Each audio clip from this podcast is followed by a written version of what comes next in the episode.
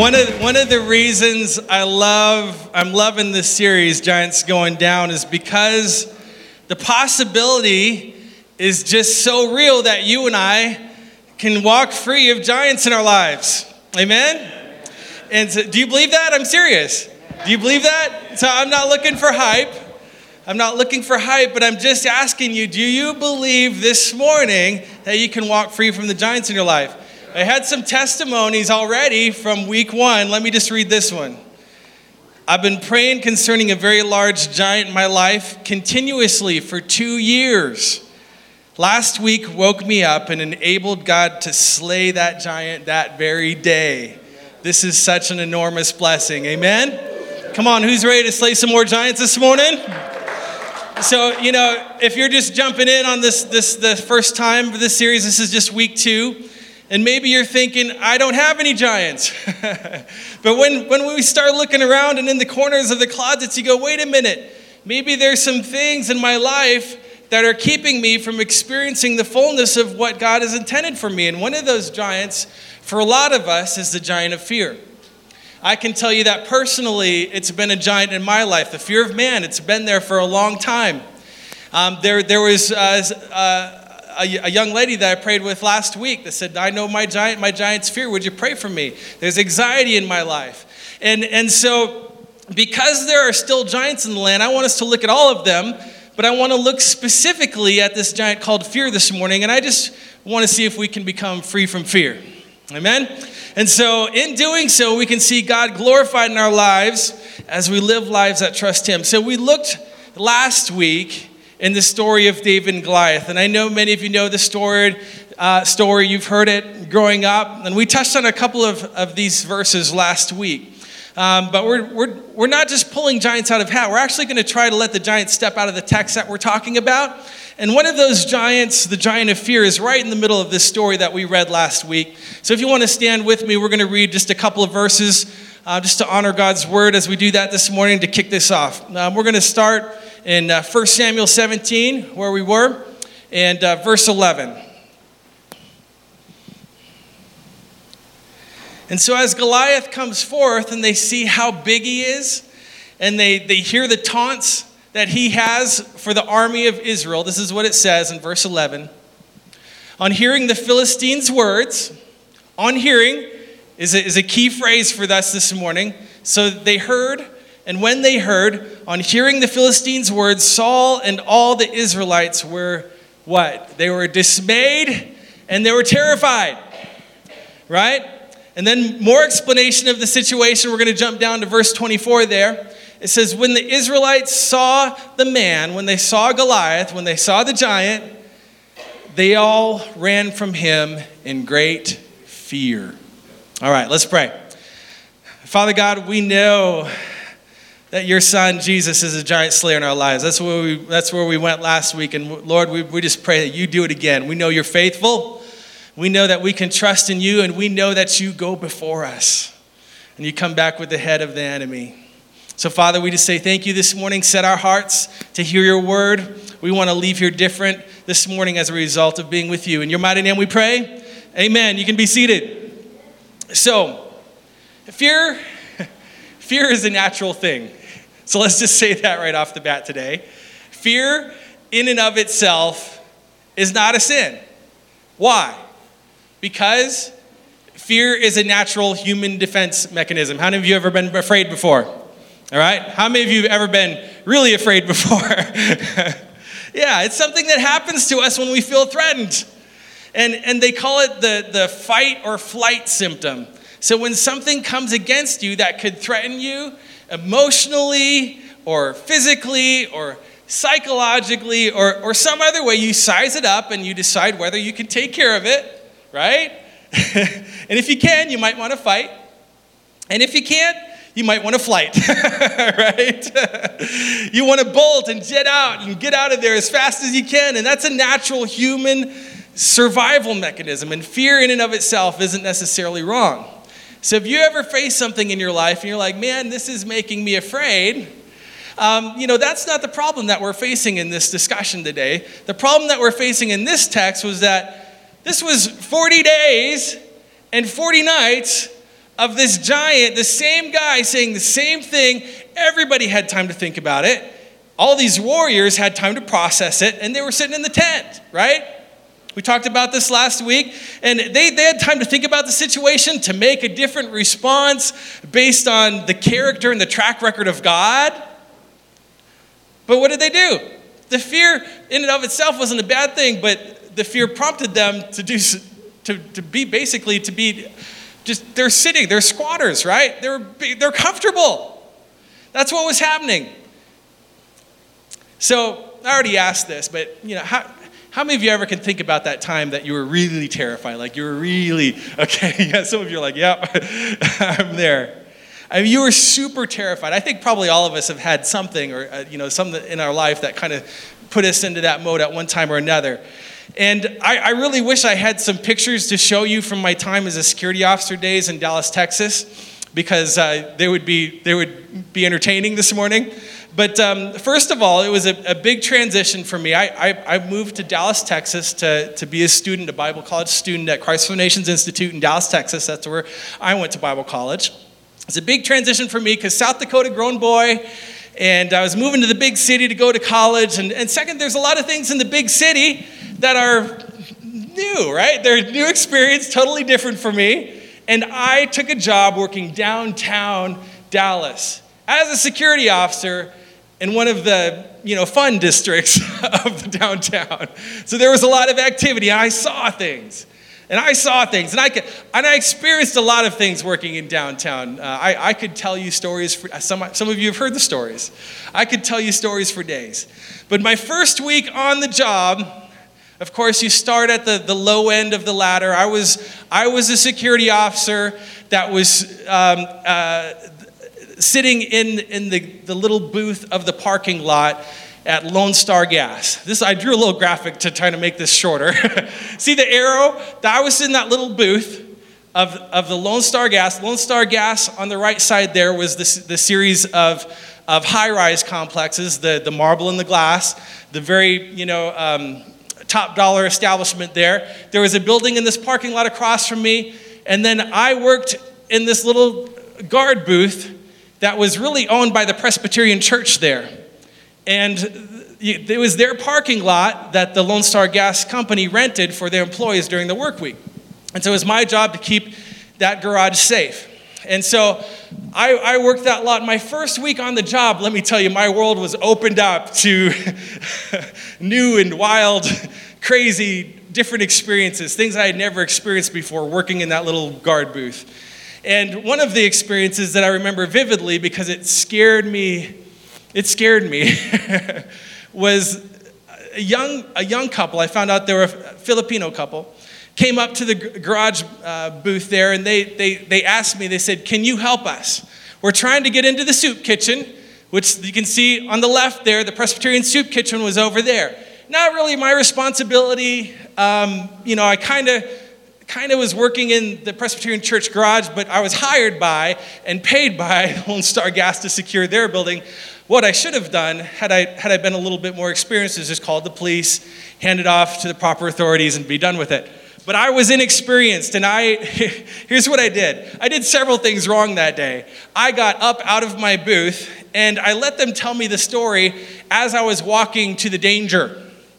And so I'm walking back with me, and they tell me there's a guy that's threatening their life, and he's right over here. Let's let me show you. Okay, you know. and I'm walking down with them, and and I see this guy that um, I mean, it's like a scene from the movie, like a, a crazy. How do you say it politely? His hair was disheveled, his shirt was like torn and tattered, and he just looked like you know, a stereotypical crazy guy. I don't know how to say it. He just looked like possessed. And he was um, cussing and, and waving, and they weren't wait, nice waves, you know, they were like, I'm going to kill you kind of waves. And, and I'm sitting there, I'm, I'm walking towards this guy. I'm walking towards the corner of that block with these guys as they're telling me, yeah, he, he threatened my life, my wife's life, and can you protect us? Okay, you know, what am I going to do? You know, I, I don't know what I was thinking, but I, that's, I, I was just, I've always been somebody, I want to be, I want to be a person, you know, I, I try to live by God's word. I want to be an excellent employee. I want to do what I'm, you know, and so I was just, I just was, my mind wasn't there. The second mistake I did um, I learned this. Uh, for, I learned this very quickly this first day, this first week on the job, is that I had my radio completely turned up, and so when I called for the backup, which I should have, the police backup, the ones that have actual weapons, um, to come and you know take care of this situation, he responded back, and the whole block could hear what he said. He said, because I had my volume turned up so loud on the radio, He's, I called for uh, Unit 2. This is Unit 9. I, I, need immediate response. You know, down at the soup kitchen, there's a situation. And he responds back, says, 10 4, good buddy, you know, whatever he says. And he says, I'm on the top floor of the high rise security. It's going to take me a while. Shh. Not so loud. I'm seriously, I, I think everybody on that whole block, all of a sudden their eyes are on me. okay, what you gonna do, Sean? And, and back then, I was a toothpick. I was, I was a skinny little guy. I was skinny. And, and, um, and so I'm there, I'm standing there, and you know what? I get to the corner, and, and the, the guy's on the opposite corner, kind of standing over here, the Presbyterian uh, soup kitchen. He's over here. I'm standing right here. We get up there. The couple had been kind of walking beside me, but we get there and they, they just kind of stand behind me all of a sudden. and so then this guy who is threatening them all the way as they're walking down starts pointing his attention towards me and starts threatening me. I'm going to kill you. Who do you think you are? You know, it was like a giant threatening me. And I'm standing there and I'm thinking, okay it's, it seemed like it took an hour for that police officer to come down to that block. And even when I saw him, when I saw him come around that corner from the Presbyterian church, I swear he was kind of walking like this. it was like the slowest walk ever. Oh my goodness. And when he finally got there, I mean, it's just something to witness. If you've seen a downtown big city metro police officer just do their, just do their thing, I mean, what happened before he got there? When he saw the police officer coming, that guy started walking across the street. And I was tensing up. I was, t- I was sweating bullets. I don't know if you've ever really been afraid, but I was sweating in ways that you should not sweat.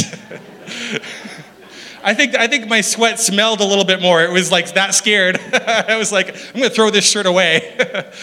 and, and I got there. This guy, I was trying, I was trying to like look tough, you know, the little toothpick guy.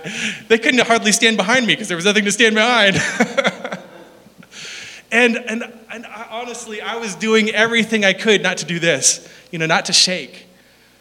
I didn't know what was going to happen. He was walking towards me, and I, I kid you not, this happened to me twice when I was working this, this job. He pulled out a knife, and I swear, I, it must have been, it was like a jungle knife. It was like a machete. It was like, how did you just pull that out of your pants? You know, where did that come from?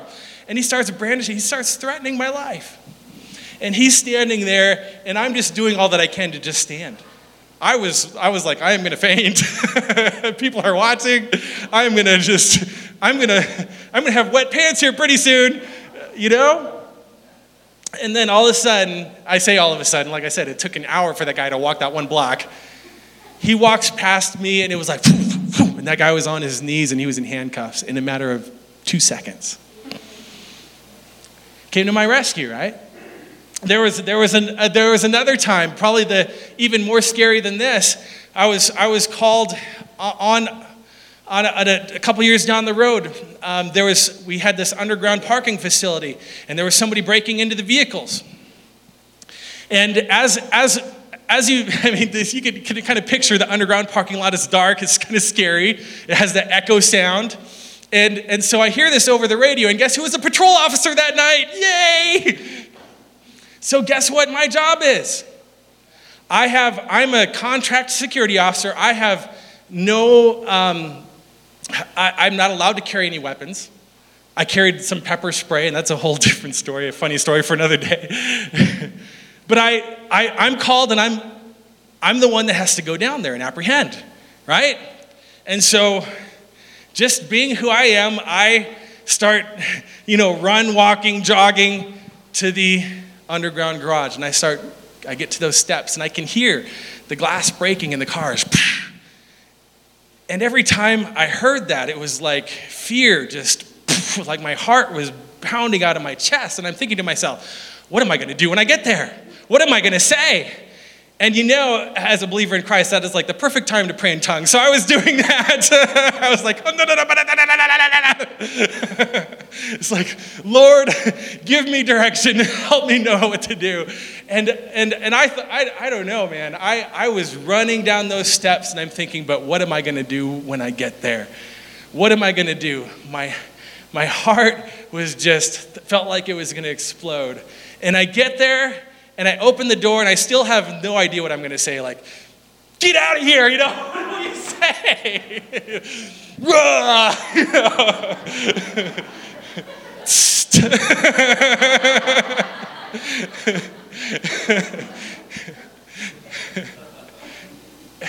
and I, I open the door and, and those that, that sound of breaking glass, I, I, I could have sworn I heard it right up into the moment that I opened that door, but when I got there, he was gone. So I didn't ever have any giant to face. He was gone. And, and so I walked into that situation and I gathered my composure I called back up on the radio, and that was that. And, uh, you know, it kind of looked good for me when I got to go back to the supervisor and say, Yep, he's gone. I chased him. he's no more problem, sir. right? But so, this text isn't saying, don't have fear if you're a security officer going into the dangerous, scary, you know, life threatening situation. Or, or, don't, or don't do that if you accidentally cross a street in front of a traffic going the wrong way in a foreign country. That's not what he's talking about. Or, or, you know, don't do that if someone comes through the front door of your house when you're at home. That happened to me once as well in Dallas not a fun situation, fear. That, you know, but that's not what this is talking about. Fear is a natural human reaction. We have that. And it's actually part of the survival mechanism that leads us to that fight or flight syndrome. syndrome. So the problem is when the enemy takes a natural human reaction that was intended for our survival and twists it and morphs it into a lifestyle or a mindset of fear. It's when we start living afraid. So, being afraid for a moment, I don't think dishonors God, but if you allow the enemy to take that moment and other moments and compound them into a lifestyle of being afraid, then you're living directly opposed to the Spirit of God, right? Who's in us, who, who's living in us, He's in us because it's contrary to the Spirit to live in fear. Does that make sense? So, the scripture says God didn't give you a spirit of fear. fear right? Yeah, but of power and love and a sound mind. Jesus did not go to the cross and, and come up from the grave so that we could live fearful and fear riddled lives. He understands that things make us afraid, but he doesn't want the enemy to trap us into a lifestyle or mindset of paralyzing fear. And so a lot of people live that way. We put a simple term on it, sort of a casual phrase. We call it Murphy's Law. How many of you, does anybody know what Murphy's Law is? Right? Yeah. So Murphy's Law says whatever can go wrong, right, will go wrong. Whatever can go wrong. And that's honestly, there's some truth to that, right? We live in a broken world, a broken planet. We're living in a spiritual battle zone, and things are going to go wrong. Things are just going to go wrong. You can buy the latest, greatest, whatever, and get home and take it out of the box, and it doesn't work. right? That happened to you? you know, Murphy's Law is in a way, it has some truth in it. But the problem comes when we turn, it, turn our lives into a Murphyism and we just absorb the mentality that all of our life is going to go wrong all the time. And we live in anxiety, we live in fear. So, now don't worry, I, am not going to. I'm not going to get political here, but I want to bring up Saturday's inauguration of South Dakota's new governor, Kristi Noem. Um, so, don't, so don't get me wrong. Again, don't get me wrong when I say I don't want to get political. I believe that government is important. I believe uh, that we should pray for our president and our elected officials. Amen. Whether we agree with them or not. Amen. That we should be informed, we should pay our taxes, um, and, and take our right to vote very prayerfully and very seriously. But I, I, try not to use the pulpit to make political statements, just biblical ones, right? So God so help me. But I will say, though, Kristi is a personal friend. And so when, when she took um, that spot, uh, um, that was pretty cool for me. It was cool for me to see her elected. And it's cool also because of her relationship with Jesus. Now, some of you guys have been around long enough that um, you've been around when we did camps back in Nebraska. And it was the reason I know this is because Brian and Kristi Noem led our Foursquare kids camps right alongside us. And I mean, powerful, powerful, like kids getting baptized in the Holy Spirit, getting words from God, leading that. And so, and some of you guys, Brian's been with us a few more years now as Kristi has started getting more involved in the government. Some of you guys have seen Brian Noem lead worship, you know. and you, I mean, you talk about some passionate praise, right? And Kristi's right up there with him. So it's, it's cool for, for us to see that. And I actually, I actually texted Brian the night of the inauguration. I said, Congratulations, first, first gentleman, because that was just a cool thing. you know, he's the first one. And, and, and I really think another thing that I love is that South Dakota elected our first female governor. Isn't that awesome? Yeah. Did you guys see the way, look at, look at this picture if you haven't seen it, that they lit up the dome in pink? Did you guys see that? Isn't that so awesome? I love that. Just, it's, it's, it's a powerful and a historic moment for us in South Dakota. But I also really love that Kristi made a point. Some of you guys were there I might be using some of your pictures, so sorry I didn't ask for permission. but uh, making a point of having an inaugural worship service. So cool, so powerful, singing How Great is Our God right there in the dome. I love it. Yes, in the Capitol building. And so you don't, you don't, you didn't see much about it in the news. It wasn't meant to be a political statement. But I know Lee. I don't know if she's here this morning or she might become the second service. But she posted a video of it, and I think it had 20,000 views or something like that already. I mean, that's so awesome, right? And so we have, you know, some ladies that were there, but I, I, see that I say, oh man, as a Christ follower, that's pretty awesome to see, you know, that celebrated. And it wasn't done in a haughty or a proud way that I could see. It's just a simple act of worship. One of the first things in, uh, she did as governor of our state.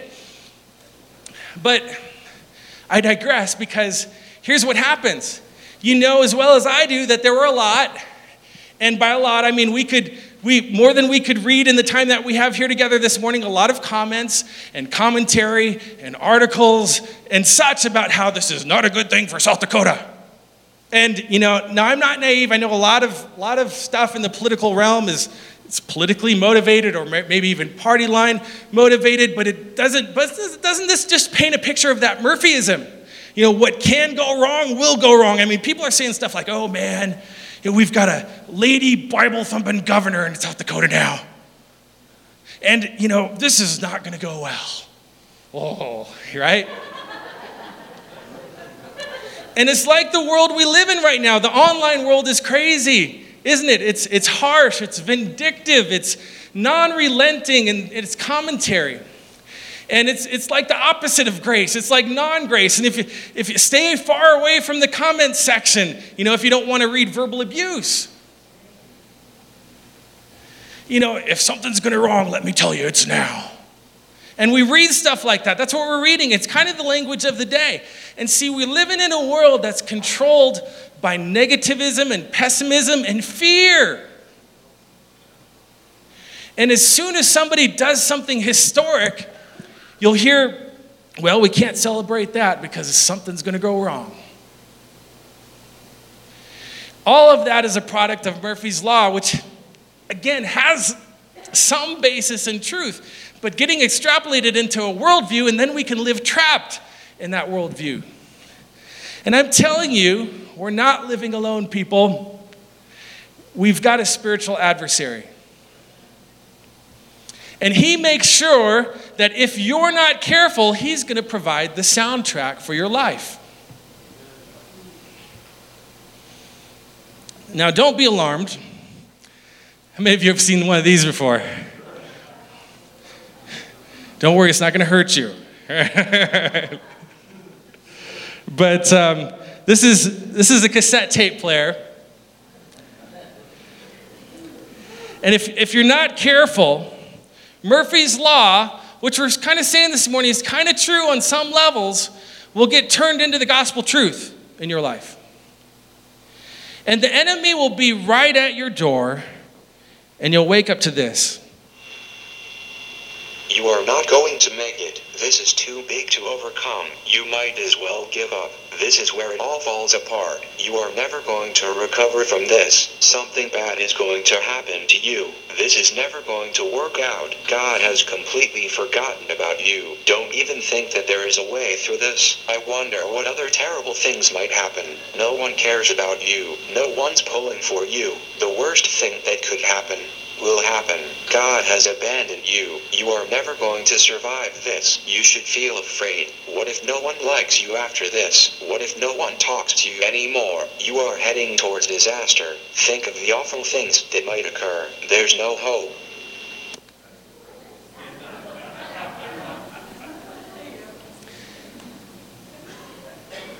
And see, this doesn't happen in a vacuum.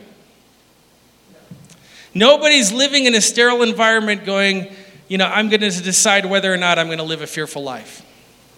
No. You have an adversary who will play on either your conditioning, maybe you were brought up in a fear based family, by fear based parents, in a fear based environment, or he'll take advantage of your controlling nature, which, which comes out of the root in all of us that's pride. And that says, I want to, you know, manage the affairs of the world. I want to protect my life from any harm or danger, and we try to do it. And the enemy will take advantage of both of these things in our life, and he'll put a soundtrack in place in our lives, and he's relentless with it. He just doesn't stop, does he? He just kind of keeps going on and on. And, and, you know, we know this voice because we've heard it in our lives. There's nothing good in your future. Everything you worked so hard for is going to be lost. You're going to be found out. People are going to know how weak and messed up you are. They are going to hate you. Your chances don't look good. This is the end of the road. Just face it. You don't measure up. There are no second chances. He's going to put a soundtrack in your life. But here's the message it doesn't have to be that way. There's a giant slayer in your valley right now, and his name is Jesus. And so the message isn't buck up, armor up, get your stuff together, get your five smooth stones, and take that giant down. That's not the message. The answer and the hope is Jesus has come into the valley and into your valley, and he has silenced fear. And so you have a third option, and it's not simply the human reaction of fight or flight, but there's a third way. And if, you and if it's not fight and if it's not flight, then what's the third way? The third way is the way of faith. It's standing on my faith. And, and God is not calling you to muscle up on your fear and to beat it down, and He certainly doesn't want you to turn and run from your fear and be afraid. What you want to do is choose the road called faith and believe and receive that He's there with you in your story. And He's going to lead you through. There's a relationship between faith and fear, they're inseparably linked together all the time. And we'll see it in Scripture. I know this sounds crazy, but, but I, think about the fact that fear is faith. It's just faith in the wrong things, right? It's believing in the wrong things. Fear is faith in what the enemy, his lies speaks into your life. Isn't that true? You know, it's believing the devil's plans are going to succeed instead of God's plans for your life. It's the devil is going to wash me down the tubes. You know, the devil is going to cause all of our plans to evaporate. He's going to get the upper hand. He's going to win the day. He's going to be more powerful than, than, than who God is in my life. And whenever we live in that lifestyle of fear, we're simply putting our faith in the enemy or in his lies. But there's a better option, and that is putting our faith in Christ. Jesus talks about this relationship between fear and faith. The next scripture we're going to read in Matthew chapter 8, this is kind of where we're going to hang for the rest of our time this morning. And it says, In this particular text, it's one of the occasions that the followers of Jesus are on the Sea of Galilee and the storm starts coming up. The storm starts blowing. And there's several places that occurs in the text, but in, in Matthew chapter 8, this is what happens. Verse 23 says then jesus got in the boat and his disciples followed him and suddenly a furious storm came up on the lake so that the waves swept over the boat let me just pause there because there's a realist in here going hey sean nice talk but hey there's some waves coming over my boat right now. This is real stuff. And trust me, I get it. You know, I, I pray, I pray with people in our family and the, and the Destiny family all the time, and we've got some people with water coming in the boat. Some of you sitting in the room right now. And so this message isn't some little, you know, snap your fingers and let's all have a happy thought and sing a happy song. And let's put a bumper sticker on the back of our car and honk at each other. We love Jesus. You know, that's not it. This message is a message for the people who have legitimate waves blowing into their world and legitimate water coming into their boat. And even in that, there's a way that's called faith. It's not fight, you know, how fast can we bail? It's not flight. We all might as well just jump overboard and give up. It's faith in the middle of it all. And he shows us how this works. In this story, you're like, why are there stories like this in Scripture? Why are they recorded for? Why are they a part of the, the Word of God that, that lives forever and never ever fades away? I think it's so that we can look into real life situations and give some lifetime principles that we can actually apply right here and right now, this morning, to whatever we're facing. And so he says, The water's sweeping, it's coming into the boat. And it says, Jesus was sleeping. Jesus! Sleeping on the job. And sometimes we see that and we go, yeah, that's exactly what's happened in my life, Sean. There's waves coming over and it seems like Jesus is sleeping. Where's he at? Well, listen, you can take that two ways. You can say, well, he's sleeping because he's not interested. He's, he knows that he's God. Well, he's not going to drown. so he's, he's just, he doesn't care what happens. He's going to take a nap. Or he can take it this way. It seems like Jesus is calm here. There's a storm going on, but he's not concerned.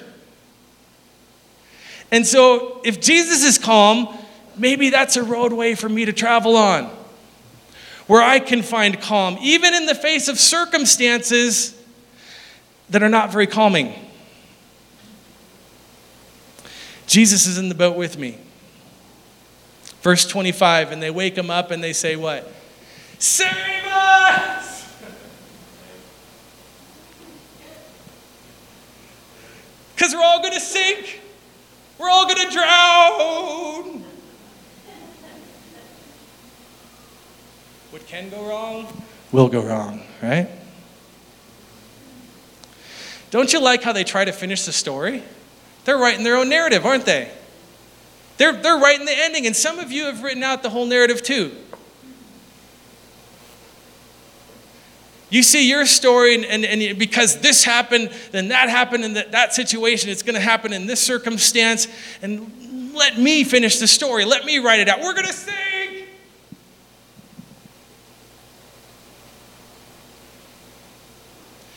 This is what's going to become of me. Let me tell you. Right? And they took the Murphy way out. We're going to sink. We're going to drown. So let me just say this this morning. Start Stop writing out your whole narrative the Murphy way. Because that's this, right? It's listening to this voice. God is not going to help you. You are on your own. Think about how bad it's going to be. You are alone in this. You are a failure.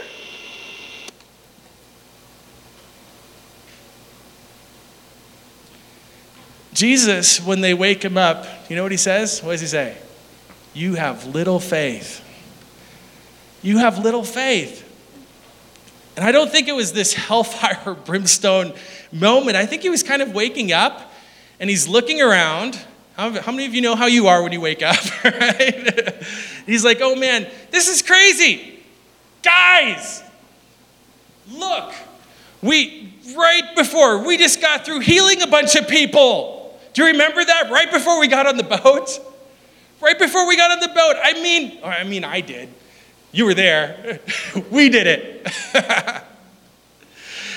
we did miraculous things today. We did things that no man could do. We overrode the laws of nature today. We saw the miraculous. We did what no man could do yesterday, not, not, not today, not last week, not at the retreat five years ago. Today! And just before we got in the boat, and maybe that's why I'm taking a nap. I gave all that stuff, all my energy out, and I just wanted to take a nap. it's like the pastor after Sunday morning, right? Preach. I was just wanting to take a nap. I've been pouring out my lives for these people. And I don't know if you noticed that or not, but I was just taking it, I was just taking a nap. And so he says, guys, where's your faith? Why are you so afraid? Why are you so afraid?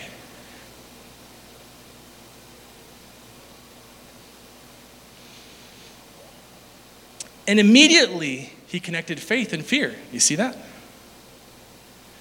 So the antidote to fear isn't courage, interestingly. The message again isn't, hey, you need to be stronger, you need to buck up, you need to get your five, you need, you need to get your five smooth stones, you need to hulk up a little bit. That's not the message. It's not the antidote to fear. The antidote to fear is faith and the right kind of faith faith in the Almighty. And, and, and so he's just trying to help them rearrange a little bit. And he said, Here's your options. You can either look at the wind and the waves, and you can have faith in the wind of waves. That's kind of what you're done because you're already writing the rest of the narrative here. You're writing the rest of the story. We're going to sink, we're going to drown. Or you could look at me sleeping in the boat and say, Well, I choose to have faith in that guy because he did some crazy stuff today. And maybe if we wake him up, he'll do some more crazy stuff. And so, you know, which would be a whole different tone. You know, uh, Jesus, I hate to bother you, right? I hate to bother you, but, you know, we're human here and, you know, we're, we're, we're, we're just getting started with you and there's water coming in the boat. I know you maybe didn't notice that. You're sorry, you're taking a nap. I'm sorry about that, you know, but I know you're going to do something, but you could, maybe you could just go ahead and do it now. And you know what? I, I think he would have said, Wow, what great faith. Thank you. And I think he would have done the exact same thing that he did, which was to speak to the wind and the waves and say, What? Be still. And then it was perfectly calm. Now, I, I want to put a footnote here because I just will not gloss over your struggle. And God will not gloss over it either. I've been in places in life where I've bulked up in faith and spoken to the wind and waves, some really big waves. And the wind did not die down, it actually got stronger. And you probably have too. But what we have to take from this text is the laying over of our lives. And then when the wind and the waves come, it's possible that we can still have a sense of calm in the storm. By choosing this pathway of faith in Jesus, it's not just blind faith, it's built on the fact that Jesus was on the boat. And Jesus had supernatural power, B. And C, Jesus had a track record. And so they said about him, verse 27, What kind of man is this that even the winds and the waves obey him? And I wonder, what is your answer to that question? I know the, maybe you know what the Sunday school right answer is, but what's your real answer to that question? Who is this man? Is, is, is your answer, he's Jesus and he loves me and he's got supernatural power and he overrides the circumstances in my life. He's, in, he's on my side and He's for me and He's in my boat right now. That's the pathway to this lane called faith. So I'm going to give us a new law this morning. Let's call it the shepherd's law, if, if we can give it a name for you. But before I give that, can we just get a little different spin on this and just say, speak the truth this morning that things don't always go wrong. We have a good God. and so, or are you afraid to say that because this Murphyism thing, it's so a part of, of the, the language that we speak. You know, if I say things don't always go wrong, then they're really going to go wrong right? So if I'm gonna I'm gonna walk out of here today and I'm gonna have four flat tires, and you know get stuck, and I'm gonna need a tow truck, and then who knows what's gonna happen after that? It'll probably be this horrific scene from this movie that they're gonna make out of my life. And you know, look, if we can't have enough faith to be positive to even say, you know, guess what? Sometimes things go incredibly right. That, you know, sometimes we get blessed more than we deserve. Amen. You know, sometimes we're thinking about this kind of a deal and God gives us a way better deal. And you know, some God sometimes we step into a situation and go, "Man, God has exceeded my expectations in every single way." And God loves to do that. So Jesus is in my boat, and yes, there is water coming over. But you know, sometimes we just step into the situation. We don't even know how many times, you know, an angel has saved us in this very day from certain harm, right?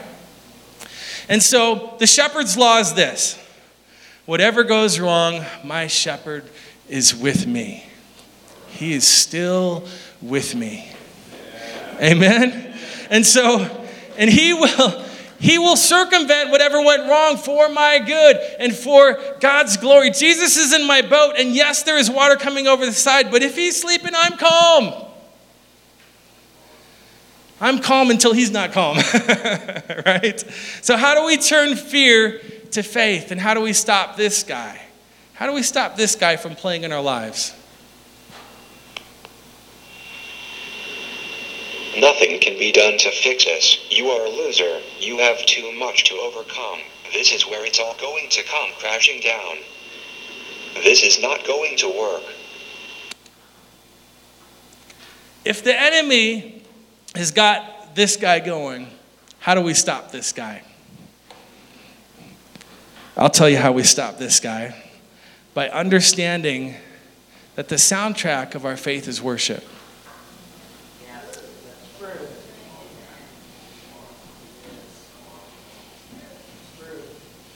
We talked about it last week.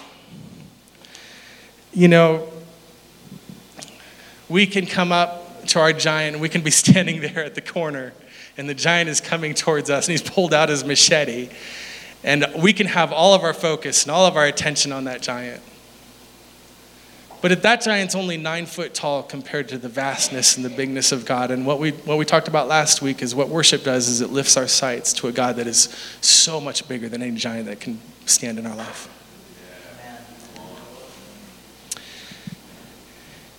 And that's been part of the DNA of destiny from the beginning, and it will continue to be a part of the destiny and the DNA of, of destiny because, you know, we, we have the opportunity to change the narrative of the story from we're going to sink and we're going to drown to Jesus is in our boat and he has a track record. Jesus is in my boat and he has supernatural power, and we're going to believe him no matter what the circumstance around us. That's called worship.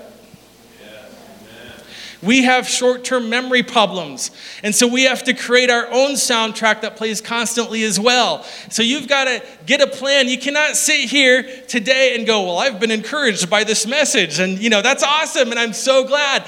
But if what you're going to do with this message, if you don't create a soundtrack, um, the battle against fear is a soundtrack. Ultimately, this thing is going to come back and it's going to overwhelm you again and it's going to play in your mind again. And, and you're going to feel distant from this moment and disconnected from the truth that you're hearing right now. And you're going to forget what God was saying and what He is saying in your life. And while you were sitting in this place, even this morning, and you're going to go, go, go back up against whatever giant is lying and that soundtrack that's playing in your life, believing all the wrong things and all the terrible things that could happen, you'll start believing that they're going to happen to you all over again. So you've got to create your own soundtrack.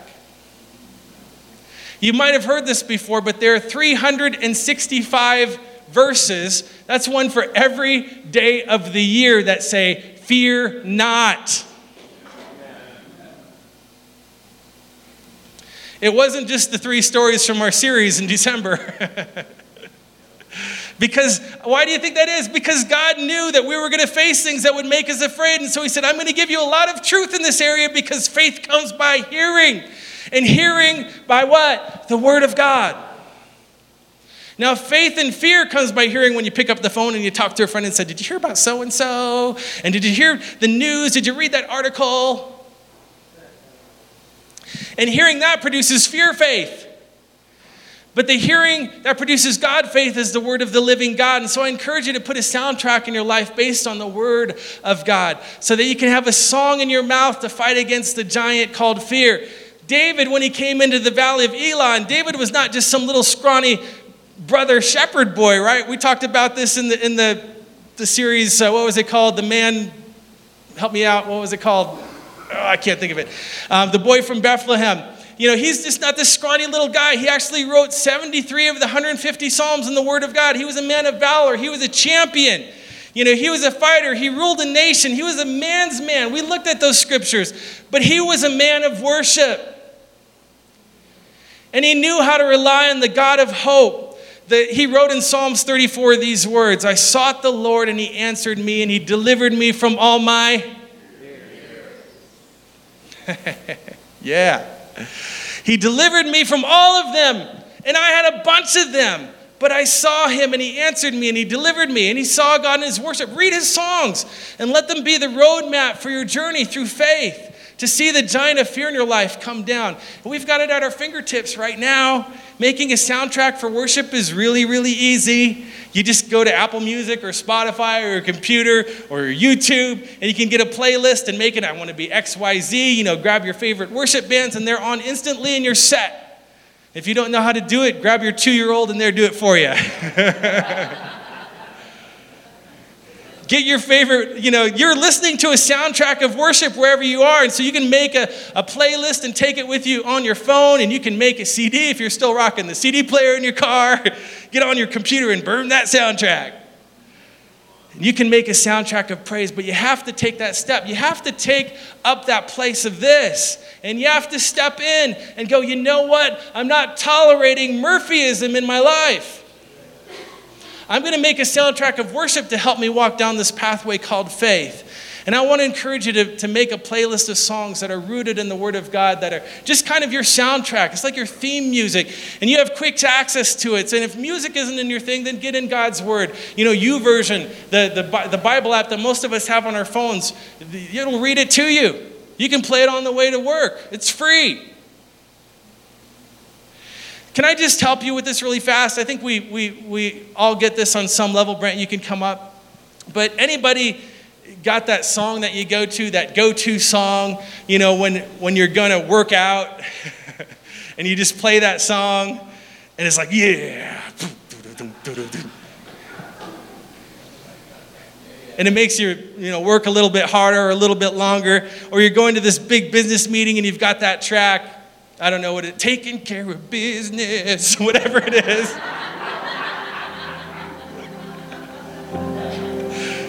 or you're going to work and you've got to face some big stuff that day and you're cranking tunes on the way to the work. Anybody know what I'm talking about? Even the world knows that music changes the atmosphere and it sets the mood and you know all the popular streaming services have features with curated playlists, right? Chill music, workout music, you know, romantic music. And we're spoiled, and some of you came in an era where they didn't have any modern worship music, and you know, and in those days there weren't a lot of good options, so you just memorized the hymn from church, right? And you took it with you that way. But does anybody have a song that you go to under pressure? Anybody have a song like that? Either before a big meeting or before you go out in the big sporting event? I know my daughter Bella has a basketball sound playlist that she listens to. Maybe when you just need to decompress and you just kind of get alone and you've got something you go to. This is this is this is what I went to right here. Brent, could you just give us just a second? I'm to give let him a, him a glimpse into my soundtrack when I was growing up. Some of you might uh, be encouraged by this. You might know this song. Would you play this first one here? Michael? Anybody know that one right there? You agree? Oh, Papa, you sing it A little bit of. Randy Stonehill. Shut the door. Jesus keep the devil out. took them. Whoa. This was this was my soundtrack when I was growing up, So I sing the song with you. and I would sing this into that little Suddenly, brick in my basement, and I would sing it out. Shut the door. Suddenly, she found the devil. Like the cat, the everything's all right. Or how about this one? Looking for Get that pop music going. My place in this world. You'd belt it out and sing it out. Get a little spitty going. And then also have to have a little bit of rock and roll. Anybody, any White Heart fans in the house? All right. Yes. So these were the songs that would play, you know, and then you'd, you'd play them, and then of course you'd have to hit rewind and play them again. But you know, we all have songs that mean something, and that's it. My parents would let me crank those basement speakers to their limit, and I had every word of whole stacks of albums memorized. And I mean, listening to that right there, that still takes me back, right? Right back to then and there. And in, and in the midst of a real blind, I might go back to Randy all over again because that's spoken in my life, right? And and so, but thank goodness we're living in a different age, and so you don't have to necessarily reach back for your classic songs to get you through, unless that song is, you know, what keeps you rooted, and it's rooted in God's word, and it's able to make the enemy flee. But it's just like you know when the eye of the tiger comes on, you're like,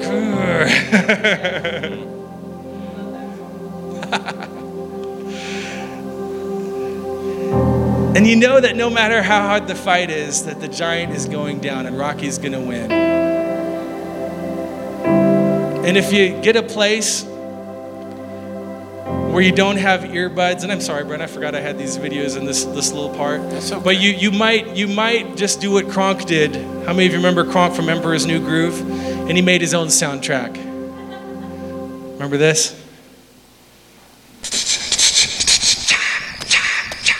Guess where I am right now? Uh huh. In the bag. Still think I'm not the victim here? Watch. It gets better. Oh, he's doing his own theme music?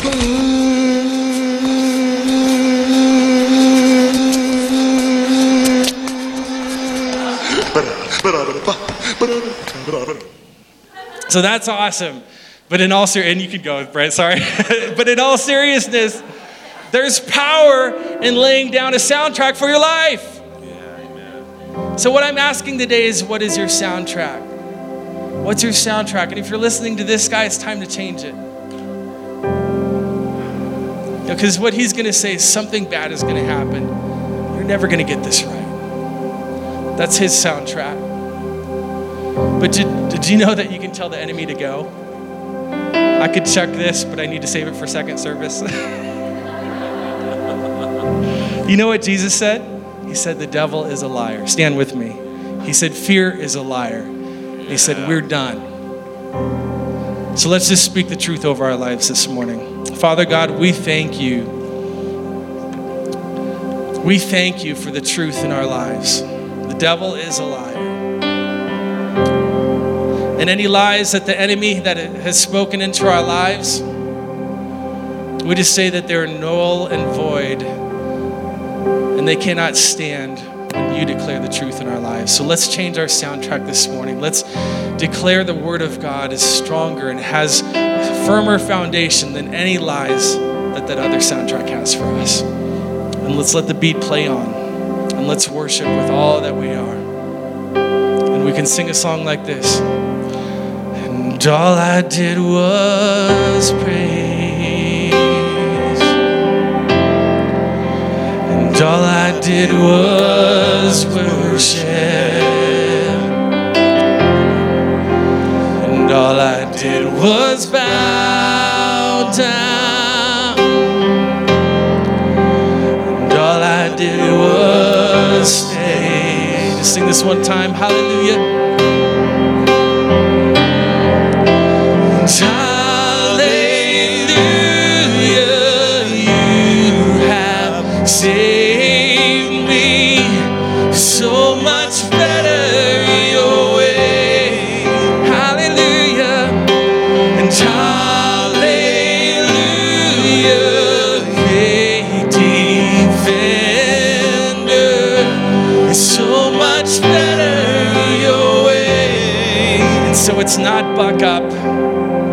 Not strengthen up, it's not hulk up, but it's worship. It's worship. Set your sights higher. That's where we're at this morning. And so, with nobody looking around, heads bowed, we just want to give you an opportunity. If you walked into this place this morning and you don't have a relationship with Jesus, we want to invite you into that relationship. If that's you this morning, would you raise your hand up high? We just want to uh, say a prayer with you really quick. Is there anybody? Well, let's pray this prayer together. Father God, Father God, we thank you for who you are. Thank you for who you are. You're sending us this morning.